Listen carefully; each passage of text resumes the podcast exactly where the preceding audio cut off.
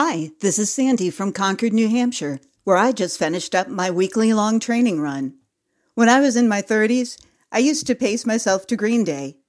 In my 40s, Cage the Elephant became more suitable to my cadence. Now that I'm in my 50s, it's live from NPR News in Washington. I'm Jack Speer. Today's podcast was recorded at 10:43 a.m. on Thursday, May 25th. Things may have changed by the time you hear this, but I'll still be trying to get my 5K time down to the good side of 30 minutes. Okay, here's the show. Public radio is there for you for many different reasons in your life. I'm with you in trying to get that run in time down. Hey there, it's the NPR Politics Podcast. I'm Susan Davis. I cover politics. I'm Kelsey Snell. I also cover politics. And I'm Ron Elving, editor correspondent. And Florida Governor Ron DeSantis made it official last night in an announcement on Twitter. Well, I am running for president of the United States to lead our great American comeback. DeSantis is the second Republican following South Carolina Senator Tim Scott to enter the 2024 presidential race this week. Kelsey, let's start with the choice of the platform and the people DeSantis chose for this announcement. He was joined by Twitter owner and billionaire provocateur Elon Musk, as well as tech entrepreneur David Sacks, who's become a bit of a political guru for the right tech San Francisco set. These are weird choices for a presidential announcement. I mean, they are weird choices, but they are also choices that are pretty well in line with the way DeSantis has been kind of addressing reporters in the media so far. He is a pretty, you know, media averse person. He does not engage very much with reporters, and this was an opportunity to go around traditional media and reach out directly to people who he sees as a friendly audience. I mean, Elon Musk is a controversial figure broadly in the country, but he is quite popular among Republicans Uh, who like this kind of shakeup at Twitter, this feeling that it's getting more bombastic and more political and moving further to the right. One of the interesting things about DeSantis choosing Twitter is that, well, you know, it doesn't have a huge reach into every household in America. It is a kind of space where, you know, Republicans can curate who they're talking to. There is a an ability to reach the type of people that they think will be supportive. It was a also a space where they could avoid having to participate with the mainstream media, which is a group of people that, you know, DeSantis has been traditionally pretty averse to it also gives them the opportunity to know more about the people who are tuning in because I don't know if you've ever used a Twitter Spaces event before, but you can see every single person yeah. who is in there participating, listening, watching. Every single person is right there out front. So that that gives them a lot of information that you wouldn't necessarily get from, you know, listening on the radio or watching TV. It was a bit of a rocky start though, and a oh. lot of tech issues at the top. Yeah, it started about 20 minutes late. Uh, at the beginning, the servers just kept crashing.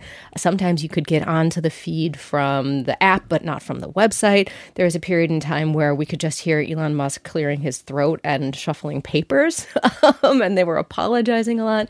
Once they did eventually get it back up, it wasn't even on the original feed. They had to move it over to David Sacks's feed. Um, he was acting as the moderator, and it dropped from about 500,000 people trying to listen down to about 100,000 people trying to listen And that's when things were actually fairly functional. Ron, there is this common thread between DeSantis, Musk, and Sacks is that these three people really hate the mainstream media. I think hate is a strong word, but in this context, I think it's fair. DeSantis seems to be betting on this strategy of making the media a villain in his bid for the nomination. Yes, and why not? Because actually that has worked for candidates in the past, even as they have been highly mediagenic candidates. The obvious example is Donald Trump. He would regularly excoriate the media and at the same time bask in the attention of, say, CNN, for example, showing hour long speeches by Donald Trump, which they did not do for any of the other Republican presidential candidates in 2016. And I might say, really, starting in 2015, that's really when Trump broke out with some of that coverage. So it can work in the right hands. It can work both ways. That you can be the enemy of the mainstream media, and of course, Donald Trump famously called the mainstream media enemies of the people. Nice little throwback there to the Soviet Union. And uh, that, uh, you know, that he got away with that because he still got fantastic coverage in the sense of attention. And that's what really mattered to him, particularly from cable television. So, Kelsey, let's talk about the message. Uh, earlier this week, Tim Scott announced and he made his life story and his faith sort of central to his kickoff message. What was the thrust of DeSantis's message last night? He basically said that he is a winner. He won by a big margin when he was reelected in Florida, and he says the model that is that he has been pushing in Florida, which is very much of uh, culture wars, um, kind of us versus them mentality, is working for Florida. He talked about big tourism numbers, and his pitch was essentially if you like what I'm doing in Florida, I'm the only one who can replicate it across the country. Now, that may be a successful message for some in a Republican primary campaign, but part of the kind of name ID that Ron DeSantis has right now in the country more broadly is there's a lot of people who are really opposed to the things he is doing in Florida. There are some very active campaigns against him, and he does not come into this moment particularly fresh and clean like a new candidate sometimes does. You know, all the other candidates that have gotten in the race so far, Donald Trump has been like, oh, Tim, welcome. Oh, Nikki Haley, great lady. that is not true with Ron DeSantis. Yeah, uh, former President Trump was already paying for and running ads against him before DeSantis even jumped into the race. On his social platform last night, Donald Trump called him Rob, which we don't know if it was intentional, but Trump often will mispronounce someone's name to sort of make an insult of it. President Biden on the official Twitter account was tweeting out links that worked, sort of a nudge at the tech disaster of his launch. But that also tells you something else about Ron DeSantis is that both Trump and Biden see this candidate as a threat. Mm-hmm. Yes, and the polls show that uh, DeSantis runs rather well against Biden uh, for someone who is just uh, beginning to be considered a presidential candidate. Joe Biden, of course, first ran for president in 1987 and 1988. He's been in the he's been in the lists a long time. We should say though that DeSantis is running about 30 points behind Trump in many primary polls. You know, that really speaks to the uniqueness of his current status as a candidate because he is both the biggest threat to Trump and Trump is still the big kahuna he is almost an incumbent in the minds of a lot of partisan Republicans. They don't think he lost in 2020. So they're still in his camp. But at the same time that he's challenging a virtual incumbent in his own party, he is also a kind of frontrunner for all those reasons that we've already said. So that puts him in a vulnerable spot because frontrunners draw fire from all directions. Kelsey, it, it's pretty clear to me how DeSantis can campaign among Republican primary voters. He has uh, a record in Florida that is really popular among conservatives. He loves fighting these sort of culture war fights that really get the base fired up. But we were talking just yesterday about sort of the art of the pivot, right? How winning the primary and winning the general are different mm-hmm. things.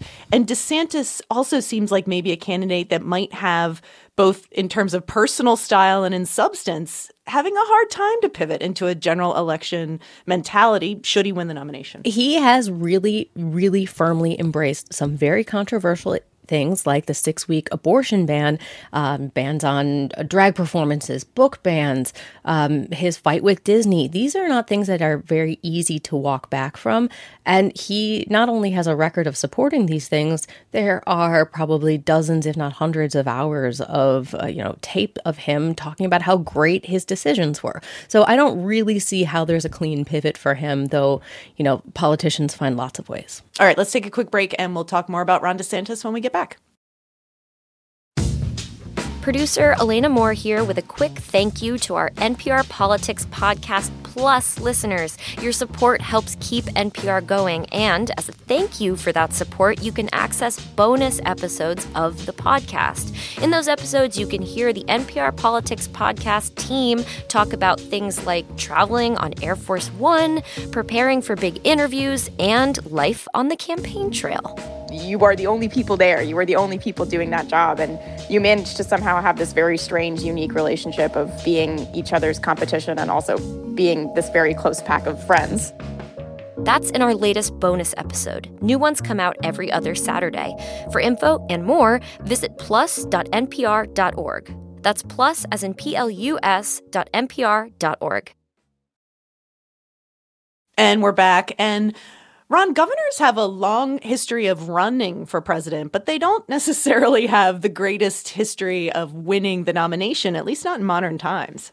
There was a scheme there where governors were doing very well. You had Jimmy Carter, then Ronald Reagan, then Bill Clinton, and it appeared that the American people had made the decision that the executive experience of being a governor was really what you needed to run for president.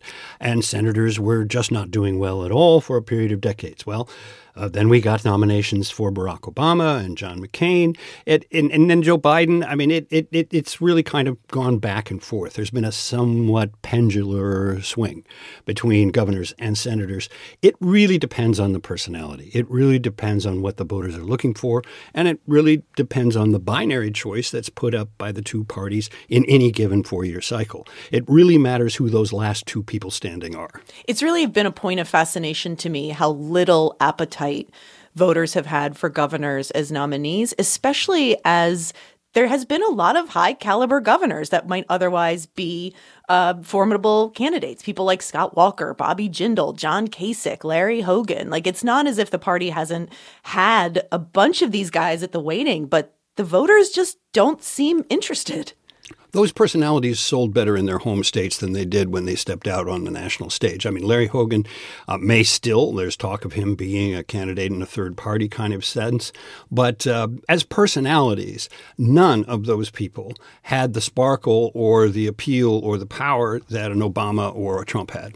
Yeah, I think Ron hits on something that's interesting about all of those people that you mentioned is that they also really pursued these kinds of policies and conversations with voters that were, like as Ron said, very important to their home state, which often meant they had to make compromises. Yeah. I think about Larry Hogan in particular and Bobby Jindal. These are people who had to, you know, they didn't have these very strong, one sided records like we're seeing out of DeSantis over the past year. Kelsey, we've also seen a dynamic in politics, and I know you and I have seen this a lot on Capitol Hill, that voters seem to put a greater uh, sense of worth on inexperience in mm-hmm. politics. That the idea that someone comes from outside politics, that they're not part of the establishment, that they're not sort of part of the swamp, actually has great appeal. Expertise isn't necessarily a selling point in politics right now. That's true. It's interesting to, because this is you know something that you and I have talked about a lot. Is that once that ac- that lack of expertise comes into office, though, people do not like the level of dysfunction that they're seeing. I'll say in this debt limit fight. it, it there are you know appeals in the sense that people think Washington is broken, but then it start kind of continues this cycle of proving the idea that Washington is broken when there's not a lot of experience in actually coming to an agreement that makes Washington function. You know, yesterday, Ron, we did uh, the podcast on the latest NPR poll and how so many voters question Biden's mental fitness for the office because of his age.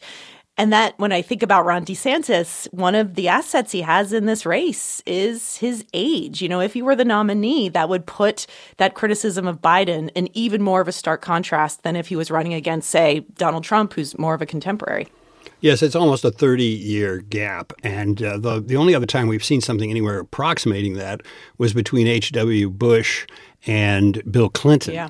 And that did not work out so well for the incumbent president. Anybody who knows anybody in their 80s uh, knows that they're not quite the same person they were 20 years earlier or 30 years earlier. I don't think there's anything unusual about that or abnormal about that or unfair to say about that. So we all have, and we must have, questions about whether or not Joe Biden is exactly the same person he was or as capable as he was some years ago. So that's going to pop up in polls. And I suspect that, it, that, those numbers will go higher. And that's even without him doing anything or saying anything to suggest that people need to be asking questions. All right. We'll be back in your feeds tomorrow with the weekly roundup. I'm Susan Davis. I cover politics. I'm Kelsey Snell. I also cover politics. And I'm Ron Elving, editor correspondent. And thanks for listening to the NPR Politics Podcast.